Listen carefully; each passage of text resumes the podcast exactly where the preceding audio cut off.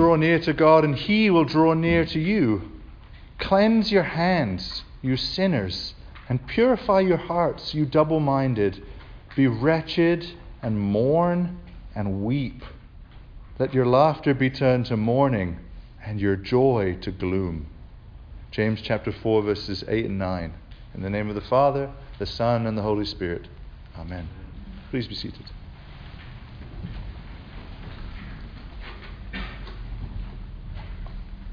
What a downer. right? Who wants to hear this message from St. James this morning? Not me. As a command, he's saying, Be wretched, mourn. Uh, this is not a popular message. we prefer to hear that God wants us to be happy. Um, but zoom out with me for a minute and look objectively at the situation. What does it matter what we prefer to hear? I mean, in the real big picture of things, who cares if a particular passage of the Bible is unpopular or even unpleasant to listen to?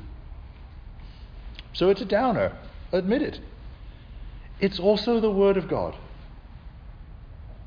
He must, I guess, no, not I guess, he must, I know, want us to hear a downer from time to time.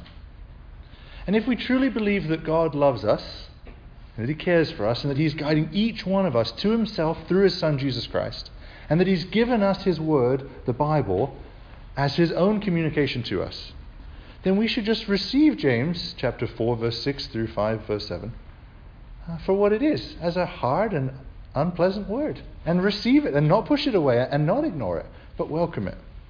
So that's what I want to do this morning is look at this passage, downer that it is, and see where is the gospel? What is God trying to call us into, even in such stern words?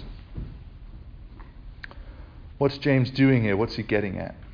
I think, in a word, he's speaking into the tone of our lives, the general climate and atmosphere, the state of mind that we inhabit as Christians trying to sort of put contemporary language on it,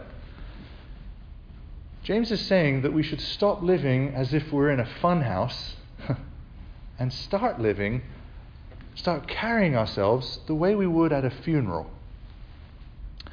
Which is not perhaps the best, the most compelling pitch for the Christian life uh, to a non believer. But that's only if we stop at the surface, right? Because have you ever been to a funhouse at a carnival? You ever been to one of those? Um, I think they're kind of nauseating and kind of creepy. they're fun in name only. Have you ever been to a good funeral?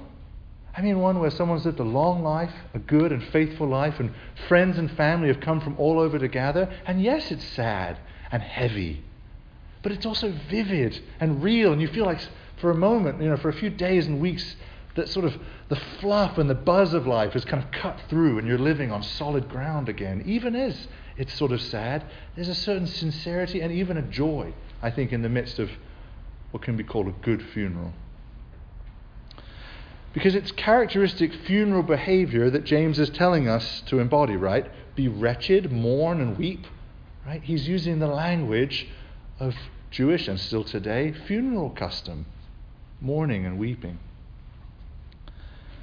The reason he's saying this is because I believe in the biblical worldview, in the vision that James has, inspired by God, is that actually, in large measure, life is not that dissimilar from a funeral. Not only in that we're all hastening towards death, but there's so much spiritual death and decay all around us. We're constantly rubbing shoulders in a creation and with fellow human beings who are drowning in spiritual death, who are spiritually dead. Ourselves, our own souls are day by day being tempted to abandon the God who made us and instead begin the, the slip and slope into death. So I want to sort of run with that paradigm the difference between living as if life you're in a fun house versus living as if you're at a funeral. James gives us several details as to what this looks like. Instead of running around in a frenzy like kids do in a fun house or at a carnival, running after whatever's curious or pleasurable, if we're going to run from anything, James says, run from willful sin. Resist the devil and he will flee from you. And as he says very clearly, cleanse your hands, you sinners. Hands are what you do stuff with, right? He's saying, stop choosing to sin. Stop willfully plunging yourself into sin. Stop it. Stop doing those things. He goes on to say, not just sin, but the distracting pleasures and comforts and wealth of life. Stop chasing after those as well. But chapter 5, verse 5, these words cut like a knife to every one of us living in America today, right? Where we have abundant material provision. He says, with condemnation, you've lived on the earth in luxury and self indulgence. I mean, every time I read that, it's like, ah, I have. I am. I desert all the time. I live in padding and comfort and the exact temperature I'd like to be at with clothing that works perfectly, and I have everything I'd ever like to do on hand 24 7. Like, instead of running hither and thither towards this pleasure, this comfort, especially not towards sin, James says, Purify your hearts, you double minded. And remember that in the Bible, your heart is the seat of your will, what you're choosing. Right? So when he says double minded, he's saying that then, as now, the temptation is to want a little bit of God and Christianity and a little bit of the world too. Right? James is saying, stop being double minded. Those are opposite goals. You've got to pick. You've got to pick one, and you should pick God. Be single minded in pursuing Him. I love the promise that James begins with draw near to him, and he will draw near to you. One of the great promises of Scripture that when we reach out to him in prayer, in a time of prayer, or in the midst of the day, or any time, he is right there on hand, ready to engage, actually drawing near to us to further our relationship, to actually guide us step by step into a life that is single minded on him and that is uh, casting aside the temptations and the sins that entangle us. I think ultimately what James is saying about the whole thing of turn your laughter to weeping and your joy to mourning, um, what, he's, what God is telling us through St. James is that the Christian life should be characterized by seriousness and not levity. One of the things I love about that we have a lectionary which takes us through the, almost every word of Scripture on a three year cycle is that we're constant, we get to hear the full witness of Scripture, so much of which is incredibly sobering. I mean, think of our gospel that we just heard this morning, right? Better to chop off your hand and get to heaven than, than give in to willful sin and end up in hell and have both of your hands, right? And just to be clear, Jesus isn't advocating mutilation and, and hurting yourself. The church actually had to define that very clearly at the very beginning because there were some fanatics who went about like, well, Jesus said it. you know, and, and the church said, no, no, no, you're misinterpreting. Jesus is not using hyperbole. He's not overstating the case. Absolutely, losing a hand is not as bad as being in hell forever. Jesus is actually telling the truth. But he's saying that to teach us how seriously we should live, how serious willful sin is in our lives not that we should then hurt our bodies. The Christian call is a call to a, a, serious life. And this actually stands, I think, in stark contrast to our world now more than ever. I think back in the day, there was a general tone of seriousness about life. You know, when you see the photos of our great grandparents and they're always looking kind of stern. Um, I think it's because they took life kind of more seriously in general. Especially today, you know, the world is always quick to crack a joke to give a sort of sarcastic, flippant word, to wink at what is evil with a little nudge, a little bit of irony, especially about the things that matter to God and to the well being of our souls. And I think, unlike the world, as Christians, we're not called to be glum, like kind of Puddleglum from the Narnia series, but we are, it is right to have a heavy heart about something that's heavy. Right? That's actually proportional to take delight in what is delightful, but to be heavy about what is heavy. And there are many heavy things all around us, right? Not only like in the news and the big world events and all the things that are going on, but in the lives of our families and spouses and friends and in our own lives. And maybe most heavy of all, if we really receive the scriptures, is the, that sense of the seriousness of our own sins. that we should have a, actually a, James uses the word gloom, like a sense of sobriety and, and heaviness about these things. It was, I think, Dostoevsky who said, What the clown laughs about, the saint weeps over. And I love that distinction that, you know, the world's always to say, ah, ha, ha. It's called sort of cackle. And the saint says, no, that's serious. And that's a real soul, an immortal soul that God wants to win back to himself that's being lost in that event. This is my soul whose eternity hangs in the balance. This is serious stuff.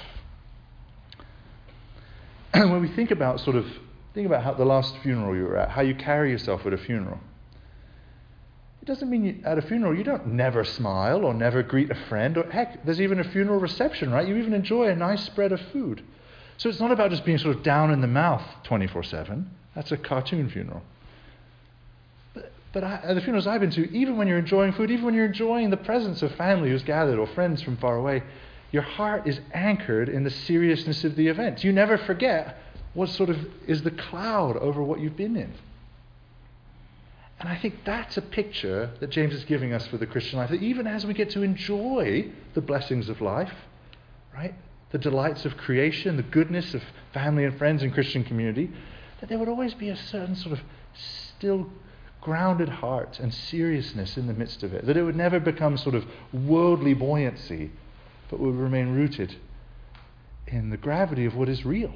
That our, the Lord is going to come as our judge that every aspect of our life is going to be laid bare, that there are thousands of souls who've never heard about God and are drowning in the maze of their own sins. But if we remember that, it, it colors the tone in which we go about our days and even the way we enjoy things. I don't think James is saying never enjoy anything. Because when we look at the full witness of Scripture, we do see God giving us creation. We do see Paul commanding us over and over and over to rejoice always, Chiefly, he means in the spiritual blessings that we have in Christ Jesus. So again, it's not about frowning, but about a certain color of the heart.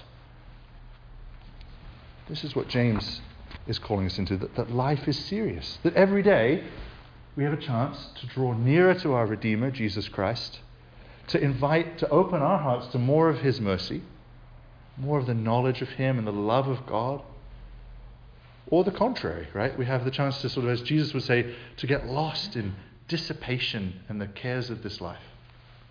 Being a Christian is a really serious thing. I think our Lord was really serious a lot of the time. Right? Think of the things Jesus says. You can't say those with a chuckle. He's actually described, right, as a man of sorrows. James, who we believe, you know, understand to be the brother of Jesus, right? He, James is just teaching the very thing he saw embodied in his master. The very thing Jesus teaches on the Sermon on the Mount, right? Blessed are those who mourn. And he's not just saying, like, if circumstances happen to make you sad. I think he's saying, James is, is actually sort of unpacking that teaching to say there should be a soberness, even a sadness, some sort of longing expectation of God's redemptive work in our lives and the world at all times.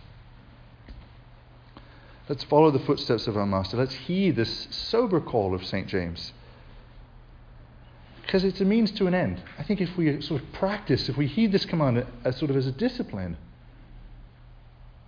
to use James's word, to be gloomy about sin, to put away worldly laughter, it's the means to attaining heavenly joy.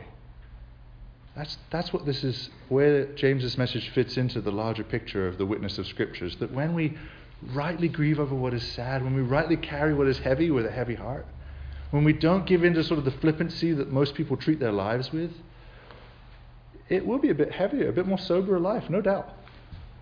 But there'll also be a deeper spiritual joy, a joy that's actually unshakable. The joy that Paul had when he's in prison after being beaten and he's just singing hymns. Right? You don't do that if your joy is anchored on comfort or the pleasures of life. You do that when your joy is anchored on the Master, Jesus. So let's be wretched. Hard word. But let it, let it, it's been rattling around in my head since I've been preparing for today. Be wretched. Okay. Okay, Lord, if that's what you're calling us to, I'll, I'll try and lean into that. So that we might know more of true spiritual joy. Amen.